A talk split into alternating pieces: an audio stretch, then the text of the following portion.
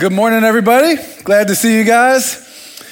If you're watching online, thank you again for joining us. If you're joining us for the first time, welcome to church. We love to uh, do this thing called church. If you're here in this auditorium right now for the first time, uh, just so thankful that you're here with us. Uh, just know that you're welcome here. We love you, and uh, this is a great place to be. There's just a bunch of real people trying to work out their salvation, and uh, so you can you can just come along with us for that journey. Um, again, my name is Stephen. Uh, I'm just looking forward to talking about our series that we're in rhythms. But before I do, I see a bunch of you sitting, and uh, many of you look really, really comfortable. I don't know. Is anybody comfortable in the house today? Yeah? We've got some brand new chairs. We're super thankful about that, right? And the carpet, is this impeccable? Like, I mean, this is just amazing. The place is crisp, right? And so, uh, you know, I don't know if, if you're aware of this. This is just a little pro tip. I just want to give you a little church hack real quick. I saw some of you trying to stuff your Yetis into the, into the cup holder and the, just bending them all up and stuff. And so you don't have to do that. Um, actually, there's an easier way and I thought I'd just uh, fill you in. What you do is you just reach down and you, you pull the cup holder out, and, and then it's fully accessible. Just drop your cup in there. You don't have to worry about breaking any styrofoam cups, spilling coffee all over the brand new carpet, right? Amen. So, and then make sure you obviously, you know, pick up your coffee cup when we get done, right? All right. Yeah, all right. Hallelujah. We've got Lola over here who likes to clean, uh, who is responsible for cleaning this environment. She said, please, please pick up your cup. So, again, we're, we're continuing in our Rhythms series, and uh, man, it's just been so good thus far. And I'm looking forward to sharing out of our third week of Rhythms. Uh, now, for those of you that don't know, you might be watching for the first time, you, you, you might not realize that we are, in fact, a church. And so, as a church, what we do is we proclaim the good news of Jesus Christ. And part of that good news is not only that he loves us and he's made a way for us to be saved, but, but that he is God. Jesus is God and he is the creator of the universe which is pretty a pretty incredible uh, claim, right? And so we're so thankful that that's the God we serve, the one who holds all things in His hands, and and that God, Jesus, he he not only created the universe, but he created the universe with rhythms built into it. Yeah. And, and you don't actually have to be a believer in Jesus. You don't have to follow Jesus to, to recognize those things. If you look at the ocean and the way that the waves swell and break and swell and break, and the tides, how they go out and they come back in, those are rhythms. You look at the seasons. You have winter where things die, and then you have the spring where life is regenerated. I mean, you know, most parts of the world. In Mississippi, we have summer all year long.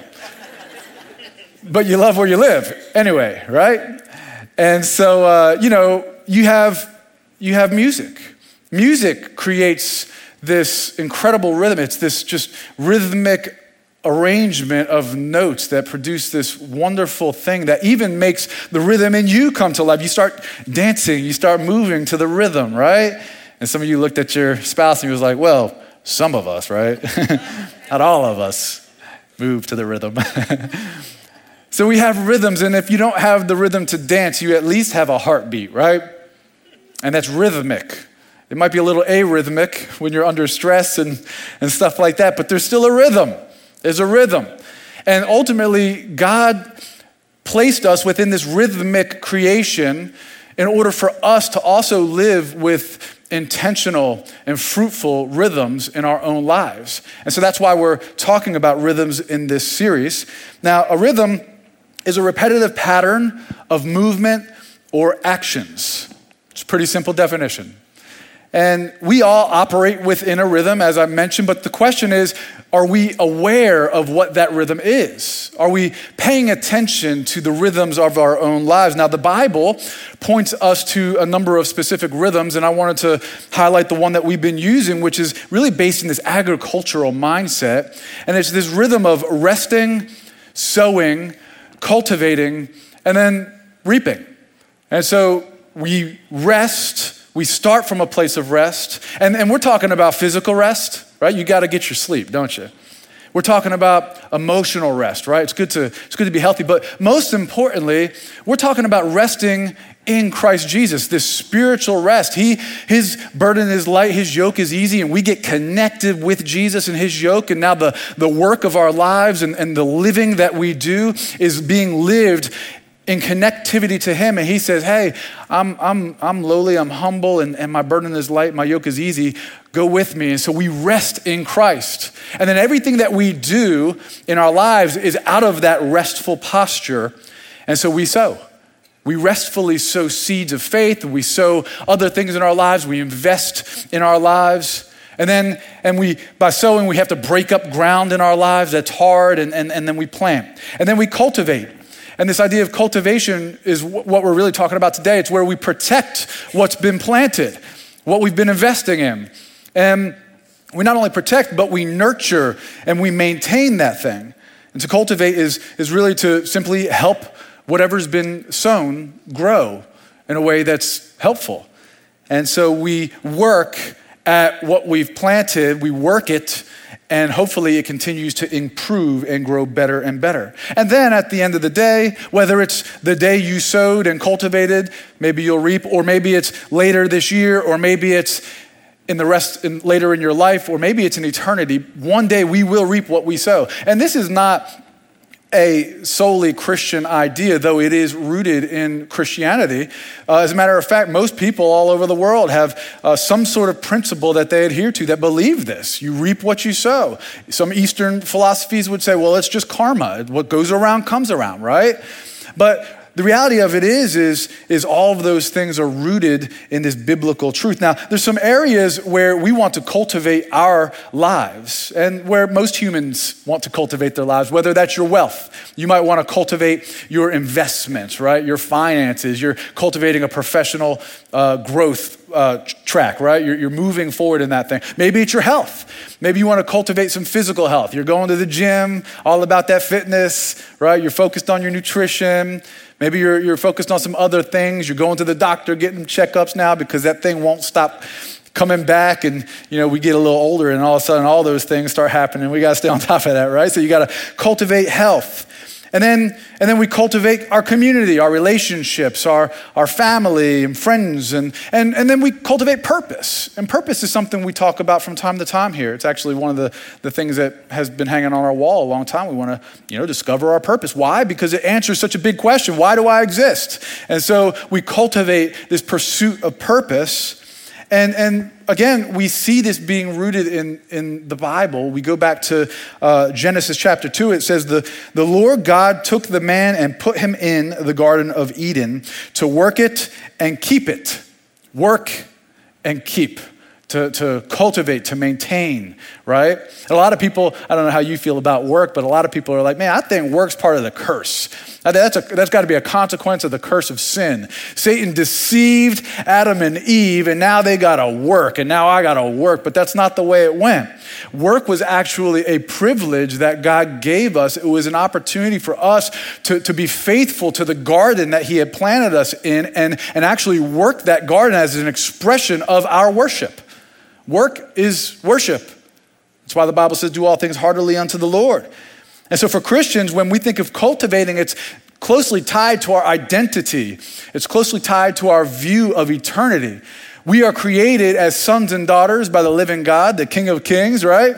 And, and, and he, He's given us a garden to work, to cultivate as worship unto Him. And, and we do that out of our sonship, out of being sons or daughters, because we want to please the Father, because He loves us and we want to love Him in return.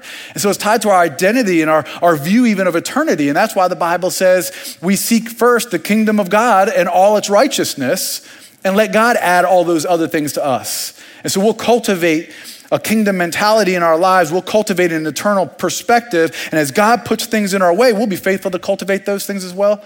As well. There's somebody in the room that I kind of want to pause to draw attention to because I think this speaks to where some of us are at right now. The, the OS launch team is in the room. Make some noise, OS launch team. That's a, that's a good crew right there, y'all. Good looking crew. I'm excited about this. So, our OS launch team, if you're watching online, we're gathering certain times uh, during the month here at the Gulfport location. We've got this section here, and we're looking forward to launching officially our OS location in January of 21.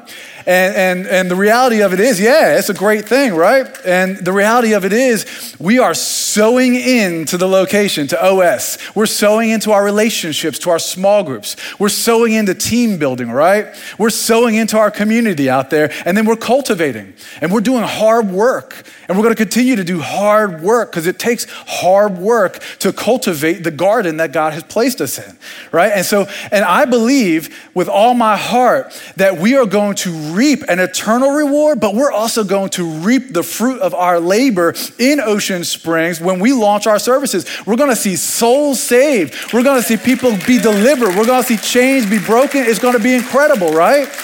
But it's not coming without sowing and then cultivating. And one of the cool things is, is this is kind of like a micro example of what sowing and cultivating looks like at Northwood Church. We've been sowing and cultivating and reaping at Northwood Church for over 30 years. Ocean Springs is getting the opportunity to go to Ocean Springs off the, the work and the sweat of many people's investment over the last several decades. And, and, and Ocean, uh, Northwood Church has been reaping the, the, the uh, benefit, reaping the joy of seeing lives change for a long time in all of our locations. And so this is a really big thing. It's bigger than us, it's eternal, and it's part of our identity. Now, we're working through this text. Um, consistently each week, and our series is really anchored to this text in Galatians chapter 6, uh, verses 7 through 9. And it says this Whatever one sows, that will he also reap. For the one who sows to his own flesh will from the flesh reap corruption.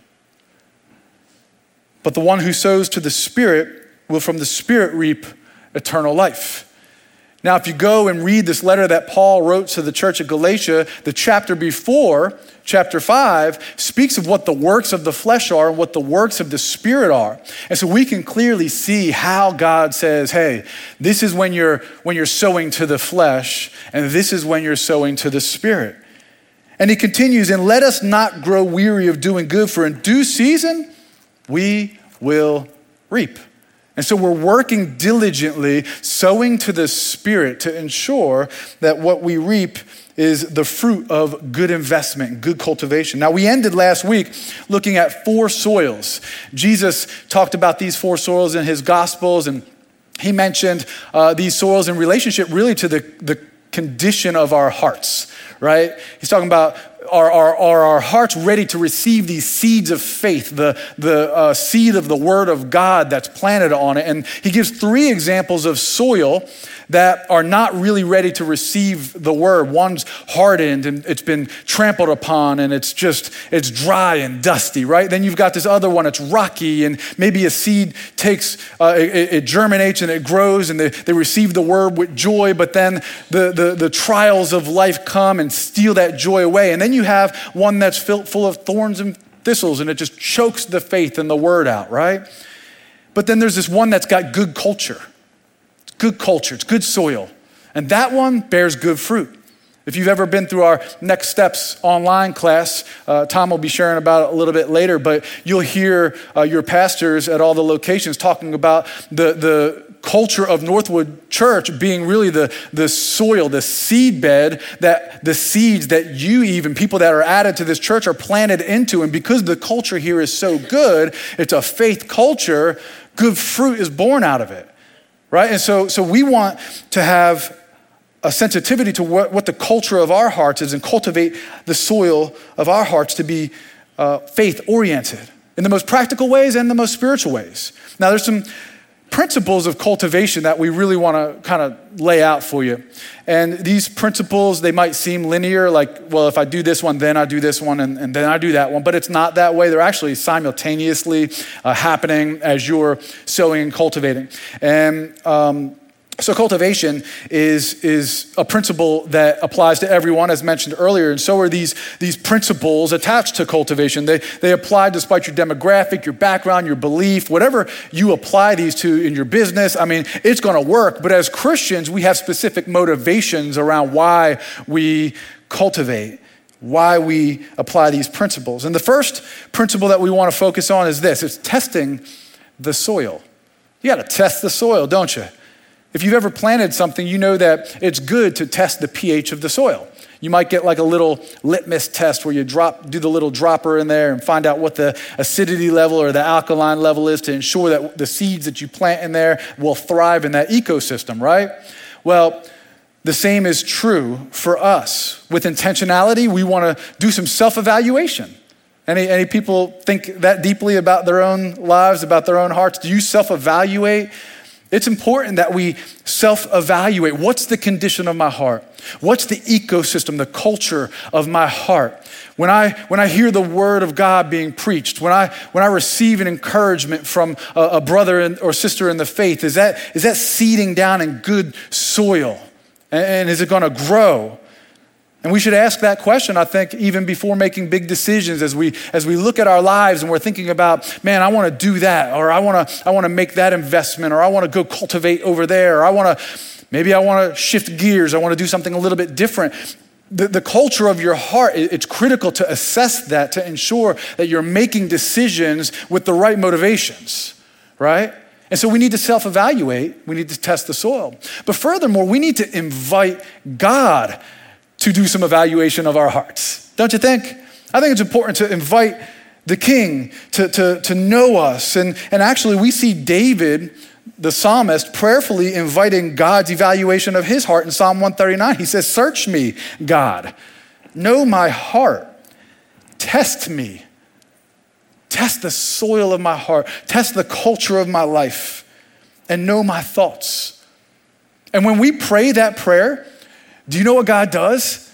And the, the God, God by, by his spirit, he, he convicts us. He convicts us of our sinfulness, if there's sinfulness in our hearts. And you know what he asks for? He asks for a response. He doesn't want us to run from conviction. Conviction's a good thing. A lot of us get the impression that when we're asking God, hey, would you just show me something in me that, that might be unpleasing to you or that might be a little wicked? Would you show that to me? Then all of a sudden we receive conviction and, we push it off as if it was condemnation. Now, condemnation is another thing. For believers, there is no condemnation in Christ Jesus.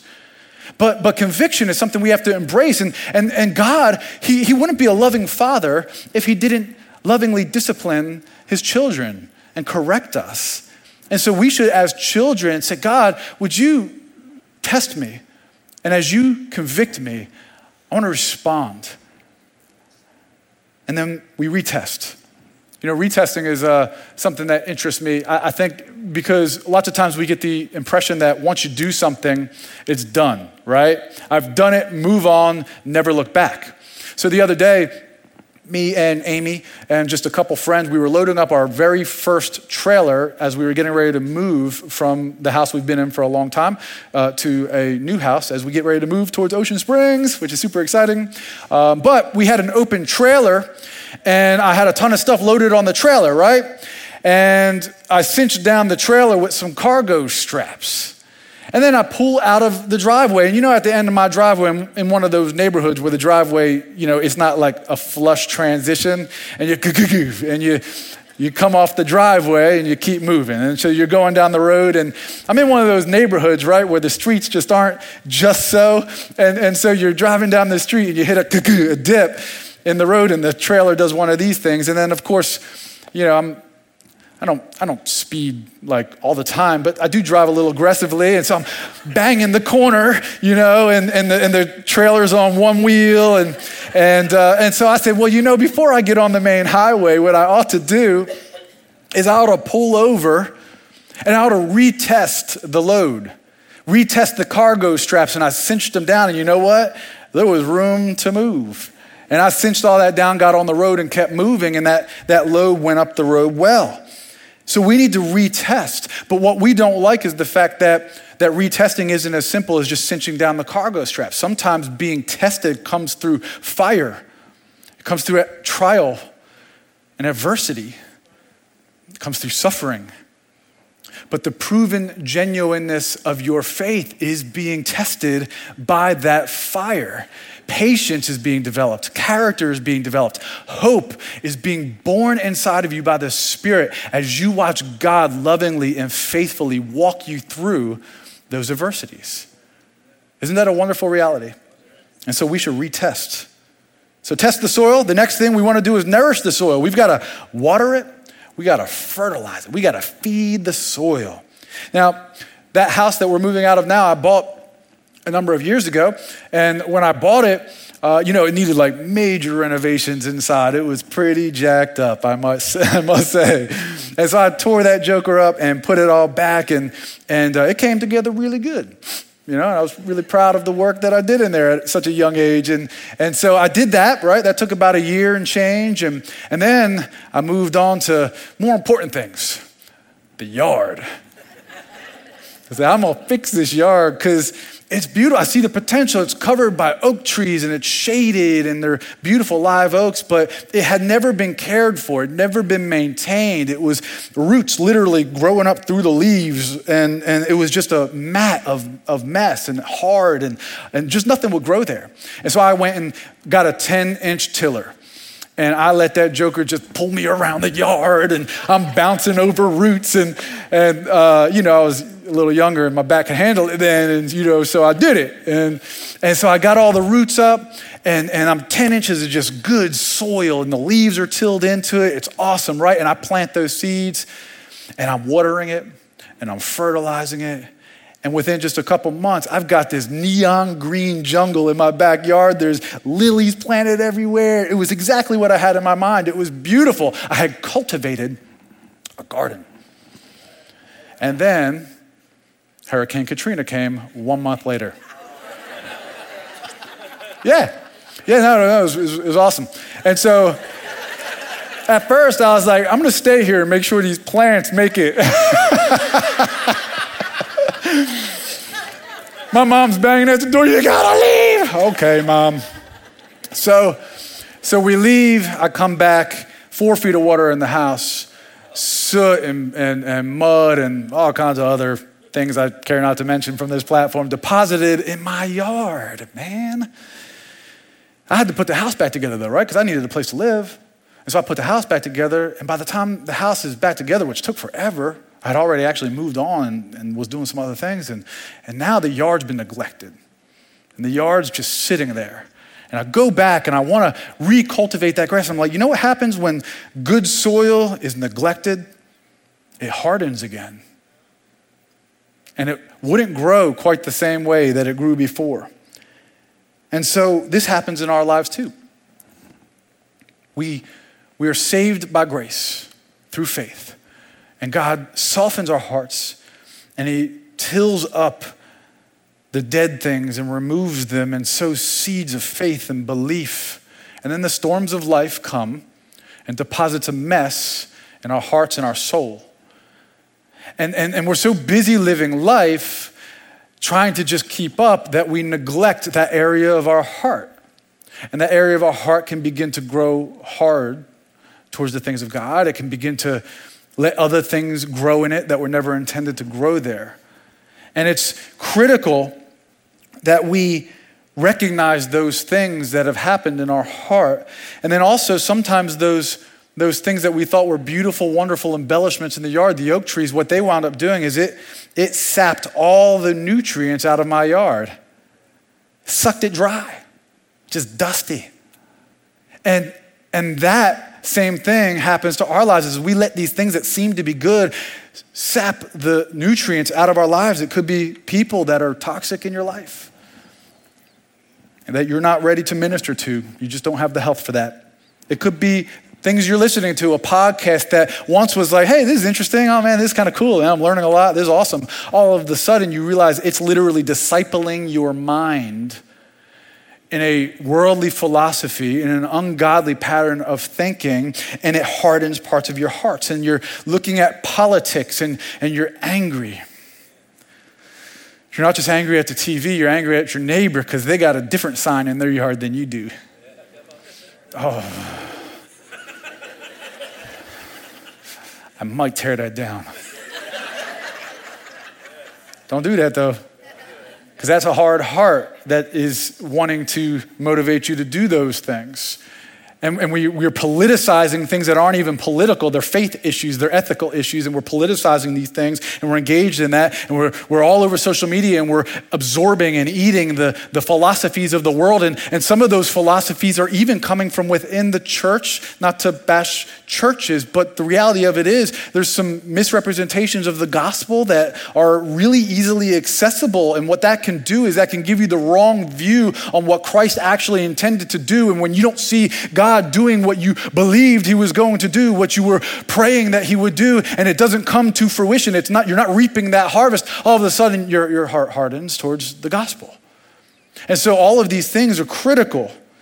That, that we don't allow the, these things to deceive us and, and sap our nutrients from us, and to where we'll stop working out our salvation in fear and trembling, to where we give up on godliness. You know how many people I've seen come and go? Just give up on godliness.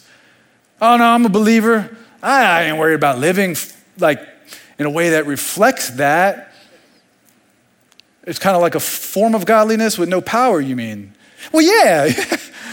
yeah, you just kind of prove my point here, man. you know what I mean? So, uh, you know, and what happens is we become self centered, and, and, and unforgiveness handcuffs us again.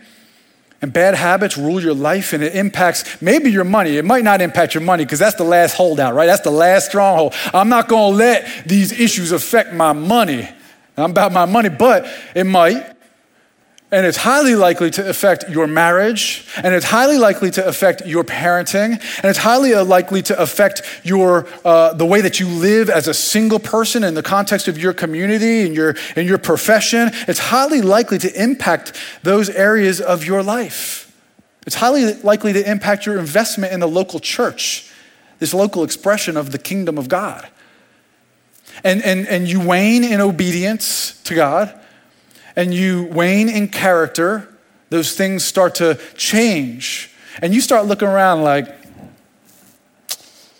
oh, well, that's some green grass over there. Hmm. Oh, man, that's some green grass over there. Man, it's just, it's just dusty.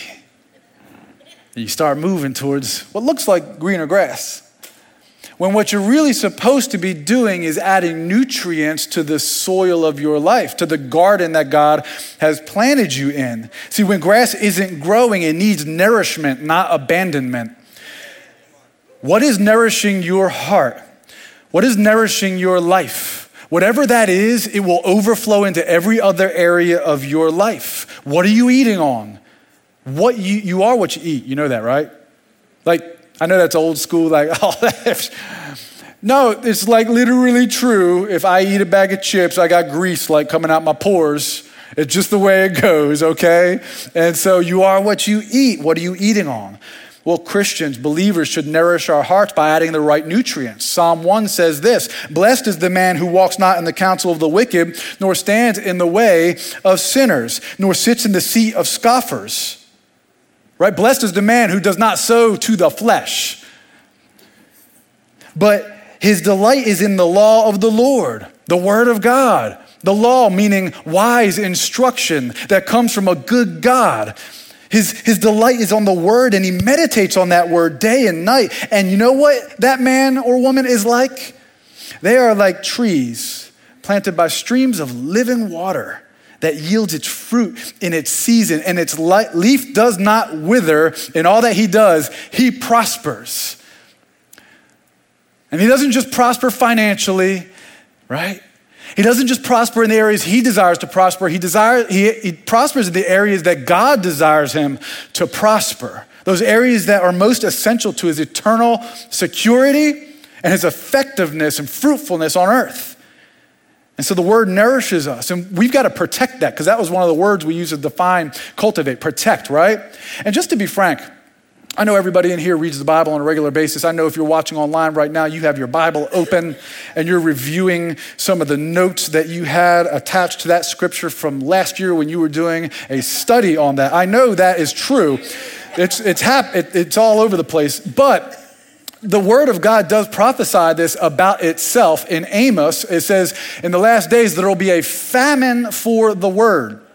And I don't know if you realize this because not everybody's like looking at these studies and stuff, which is natural. That's fine. It's okay. You don't have to. That's my job. That's Pastor Jordan's job. We look at these studies to know how to, how to serve you guys and lead you guys.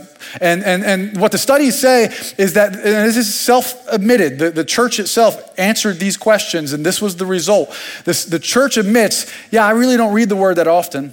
And the church admits, and I don't just mean our church, like the global church, the, the American church. I don't read the, the Bible that often, and furthermore, I'm not even sure that all of the Bible is, is uh, true or effective for my life or an authority in my life. That's what the statistics say. So we have to protect the word of God in our hearts. Let it be written upon our hearts. So we we test the soil, we nourish the soil, and then we pull up weeds. Now, Amy, Amy, in the last few years, if, if you know my wife, you know that, uh, man, she is an avid gardener. now she's learning to garden, and it's awesome having watched her uh, grow a passion for things like that. And she's gardening and does an incredible job, and she reaps a harvest, it seems like, after every garden. Our family gets the benefit of that, and I love it. And I've, I've watched her grow in that.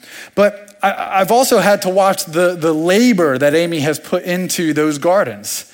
So she plants the seed well, that's kind of a lie. Okay. She unpots the already grown plant and she, she, she puts that in the soil. So, you know, I mean, not everything. Some things you need to be turnkey, right? And so then she waters it and fertilizes it and goes out there and pulls leaves off of the cucumber vines because they're sucking the life out of the fruit and moves things around and kills all the bugs and lifts the tomatoes off the ground like just a loving gardener would, right? And then she, oh, that's a weed. She goes after that weed, just, ah, just, you know, just passionate. because you got to pull up the weeds because they're like in thorny soil. They're choke out the word. And the cares of this world are what Jesus says are those things that will choke out the word. They're not always bad things, but they may be depleting our nutrients. And so we need to keep our eyes, our focus on the things that matter most in this life, not those distractions. Jesus said in Mark 4 the worries of this life, the deceitfulness of wealth, and the desires for other things. I, do love how he has this huge category, other things and wealth. because, because the Bible also says, for the love of money, not money itself, but the love of money is the root of all evil. And we see constant teaching around this, this caution that you should uh, uh, walk with as you continue to amass wealth. It makes it harder and harder for you to see clearly what God is wanting to do in your life. That's what the word presents. And so he says those things come in and choke the word, making it unfruitful. So, what is taking your affection, your attention from God, your attention from his will, from his the, the garden that he's put in front of you to, to cultivate and to, to be faithful to? Whatever that is, that thing is called sin because it's exalting itself above God. It's putting itself in place of God, where God wants your focus and attention, but you've given that thing your focus and attention, that becomes sin to you. Might not be sin to someone else, but if it's taking your eyes off God, it's sin to you. And so I think it's critical that we be honest with ourselves. In 1 John chapter 1, it says, if we confess our sins, yeah, we do have a couple hurricanes in the Gulf, don't we? Getting some warnings.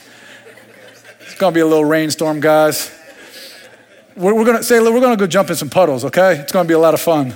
It's going to be great. So, uh, First John chapter 1 says, If we confess our sins, he is faithful and just to forgive us our sins and to cleanse us from all unrighteousness. And just earlier, we were talking about how it's critical that we ask God to test our hearts.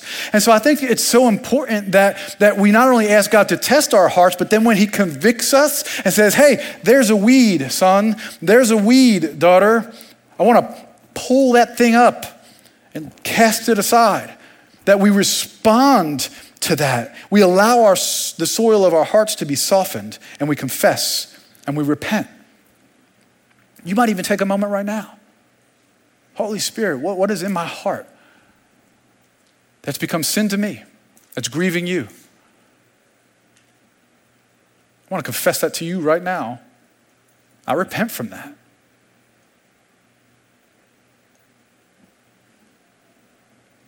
You might think I'm landing the plane here, but I'm not. I know you wish I was, but I'm not. Got just a few more minutes. Hang on. We're going to go back to Galatians chapter 6, where we started. And we're going to look at that last verse again, chapter uh, verse 9. It says, Let us not grow weary of doing good, right? Let us not grow weary of work. Let us not grow weary of cultivating, of, of doing the work that the Lord has called us to, sowing in and cultivating the garden that He has planted us in. Let us not grow weary of doing good, for in due season you will reap. Be encouraged. There's a harvest coming, right? If we do not give up. We cannot give up, church. Don't give up. If you quit now, the ground will harden and weeds will grow. And God has a garden for you to cultivate. Don't give up. I know there will be times when you want to give up. I know there will be times where you're tired, where you're frustrated, where your emotions are getting the best of you. Whether it's around your marriage, don't give up on your marriage. I don't know who that's for, but don't give up on your marriage. Whether it's with your kids and your discipline and you're, and you're creating a healthy environment for them, don't give up. Don't let them wear you down. Say, I love you, baby. Don't let them wear you down. when, when it's, it's your work that you're called to, when it's the local church that you're supposed to be investing in and pouring your life into, don't give up. When a virus shuts services down, don't give up. When it's difficult to gather, don't give up. Life is not all sunshine and rainbows, as my man Rocky loves to say, okay? It's true. Life is difficult, and for the Christian, it may even be more difficult. Was talking with a brother about this the other night. Life is hard, and when we're called to a certain standard of living, when we can't go and, and, and react the way that we want to react and, and, and feel good about it, right? We, we have to just suck some things up and lay them down and surrender. That can be hard sometimes. Man, we just we can't we can't take control of everything. Some people want control, and, and we're called to surrender. And I'm telling you, don't give up. Not just in in controlling your life. Yeah, do what you got to do, but don't give up and surrendering day after day as the world tries to beat you down, because it will. Yeah. Now, Paul encourages many other churches, not just the church at Galatia, to not give up. He says in 1 Corinthians to the church at Corinth, be steadfast, immovable, always abounding in the work of the Lord, because that work isn't in vain. To the church at Thessalonica in chapter uh, in the second Thessalonians chapter th- or verse three, he said, "Do not grow weary in doing good." In Hebrews, if Paul wrote it, let's just assume he did because nobody really knows. In Hebrews chapter 12, it says, Remain in God's processes and endure the hardships of life, just like Jesus did as he made his way towards the cross. That's the call in our lives. And then he said in 2 Timothy, he's writing to his son in the faith, the one who he's pouring his life into at the highest level. And he says in chapter 4, Timothy, I have fought the good fight. I have finished the race. I have kept the faith. He says, You do the same. Fight the good fight. Run the race with endurance. Do not give up, Timothy. Jesus talks about the same thing in in John.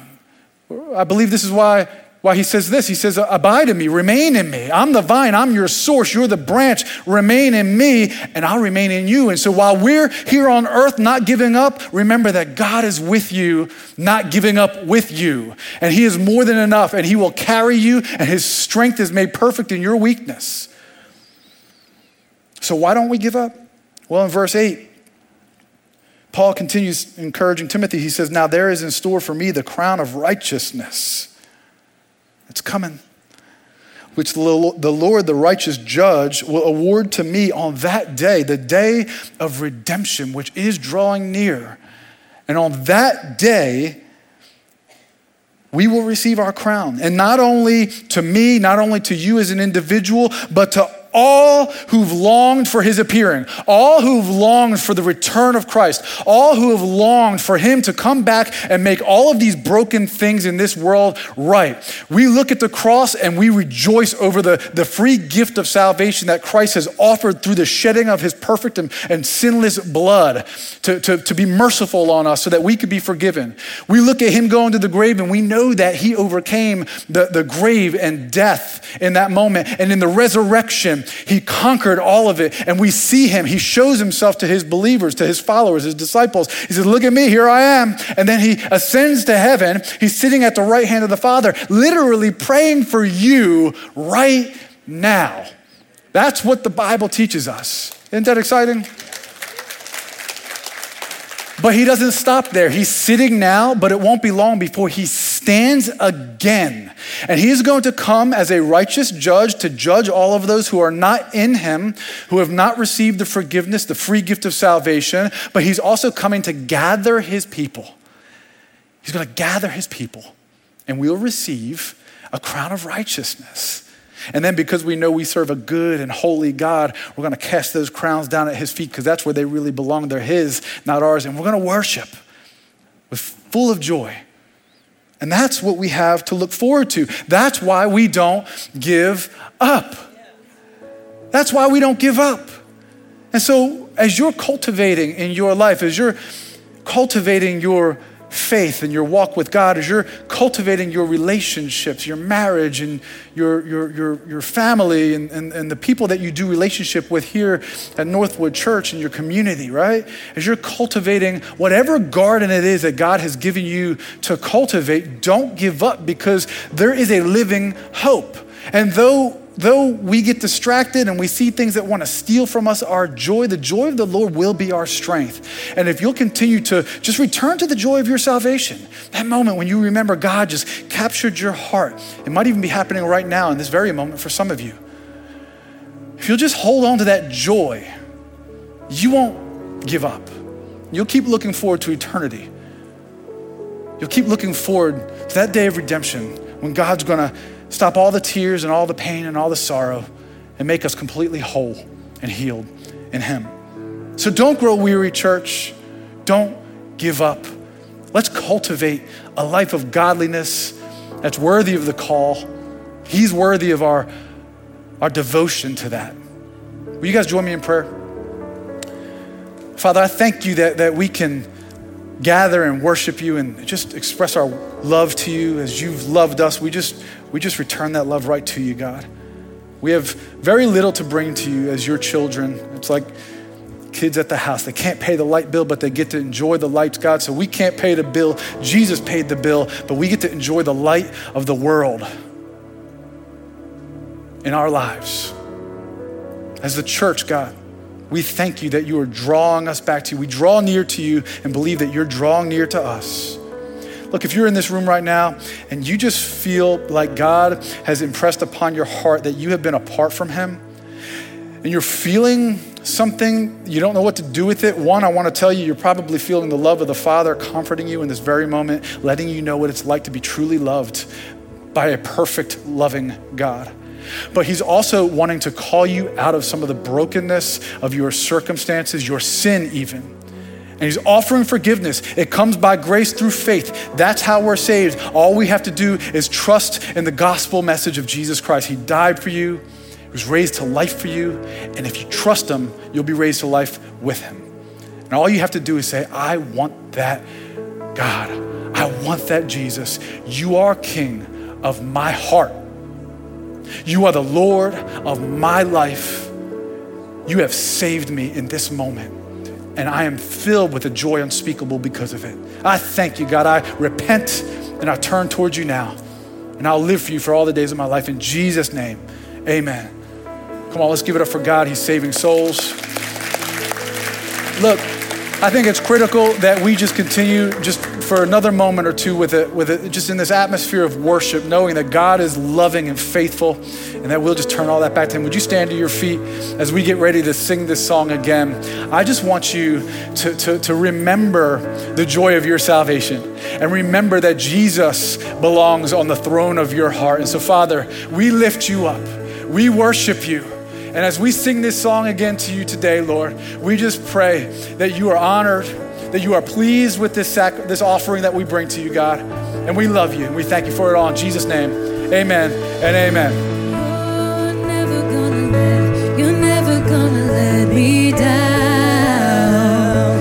You're never gonna let, you're never gonna let me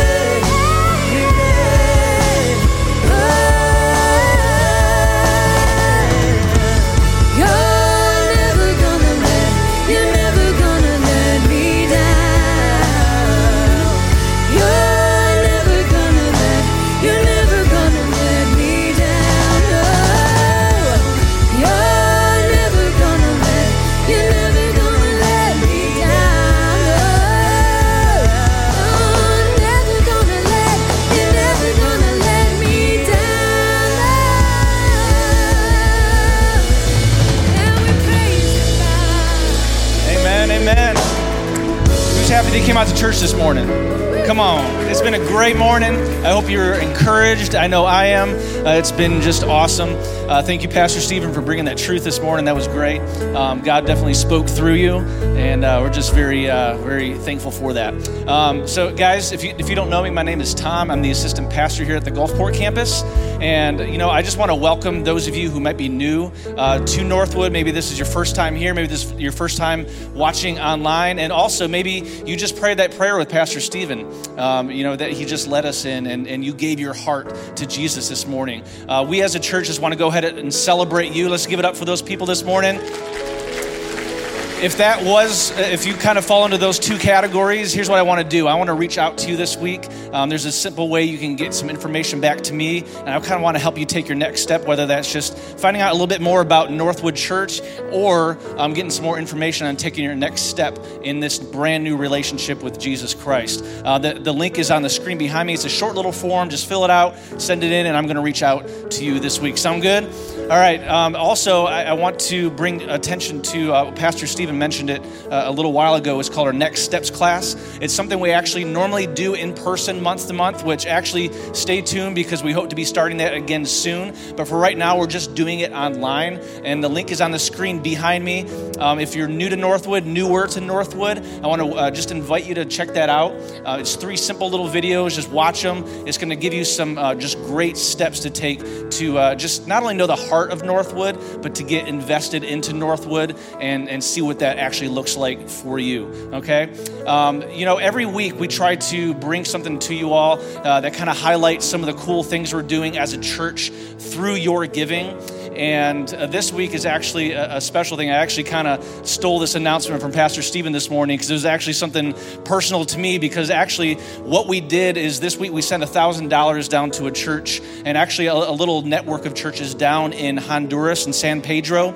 And uh, the, the pastor that we sent the money to, um, he's a gentleman that I actually I got to meet, and also uh, I know we got a few team members who went to Guatemala with us last year. I know we got a couple up here, and it was just an amazing trip. And this gentleman uh, came from Honduras and actually led the trip. He was our translator. He's also doing some of the speaking and preaching, and he was just an amazing man.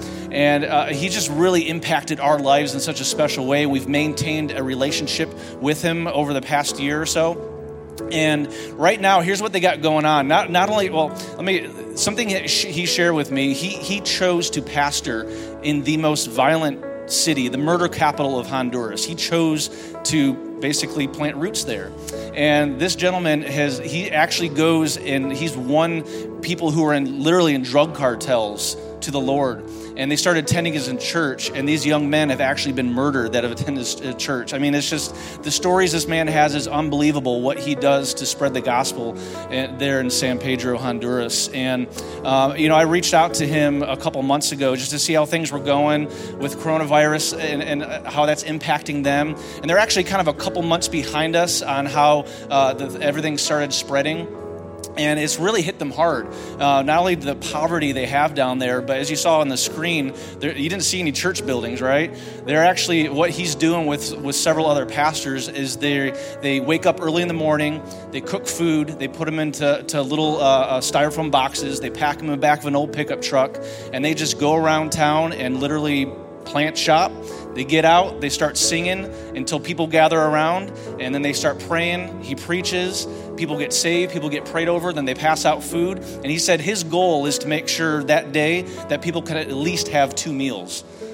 You know, that's, where, that's how they're living right now. So, uh, the money we set down, he said that's going to keep them going for several weeks, be able to provide those meals and uh, getting some medicine to people and everything. So, that's you know, that's not just me and the relationship I have with that man that made that happen. That's through faithful giving for you guys. So um, it's just great, guys. We're doing great things, not only locally, but all around the world. So just want to let you know that. And as we get ready to go today, I just want to pray over him and that church and just for globally, the church, guys. There's all kinds of stuff going on that we don't even know about on a day to day basis. So let's do that. God, we just, uh, as Northwood Church, God, we want to lift up our brothers and sisters in Christ, not just there in San Pedro, Honduras, but all around the world, God, there's so many things that are going on, and you know all about it. You have you have the pulse of your church. You care about the church way more than we do.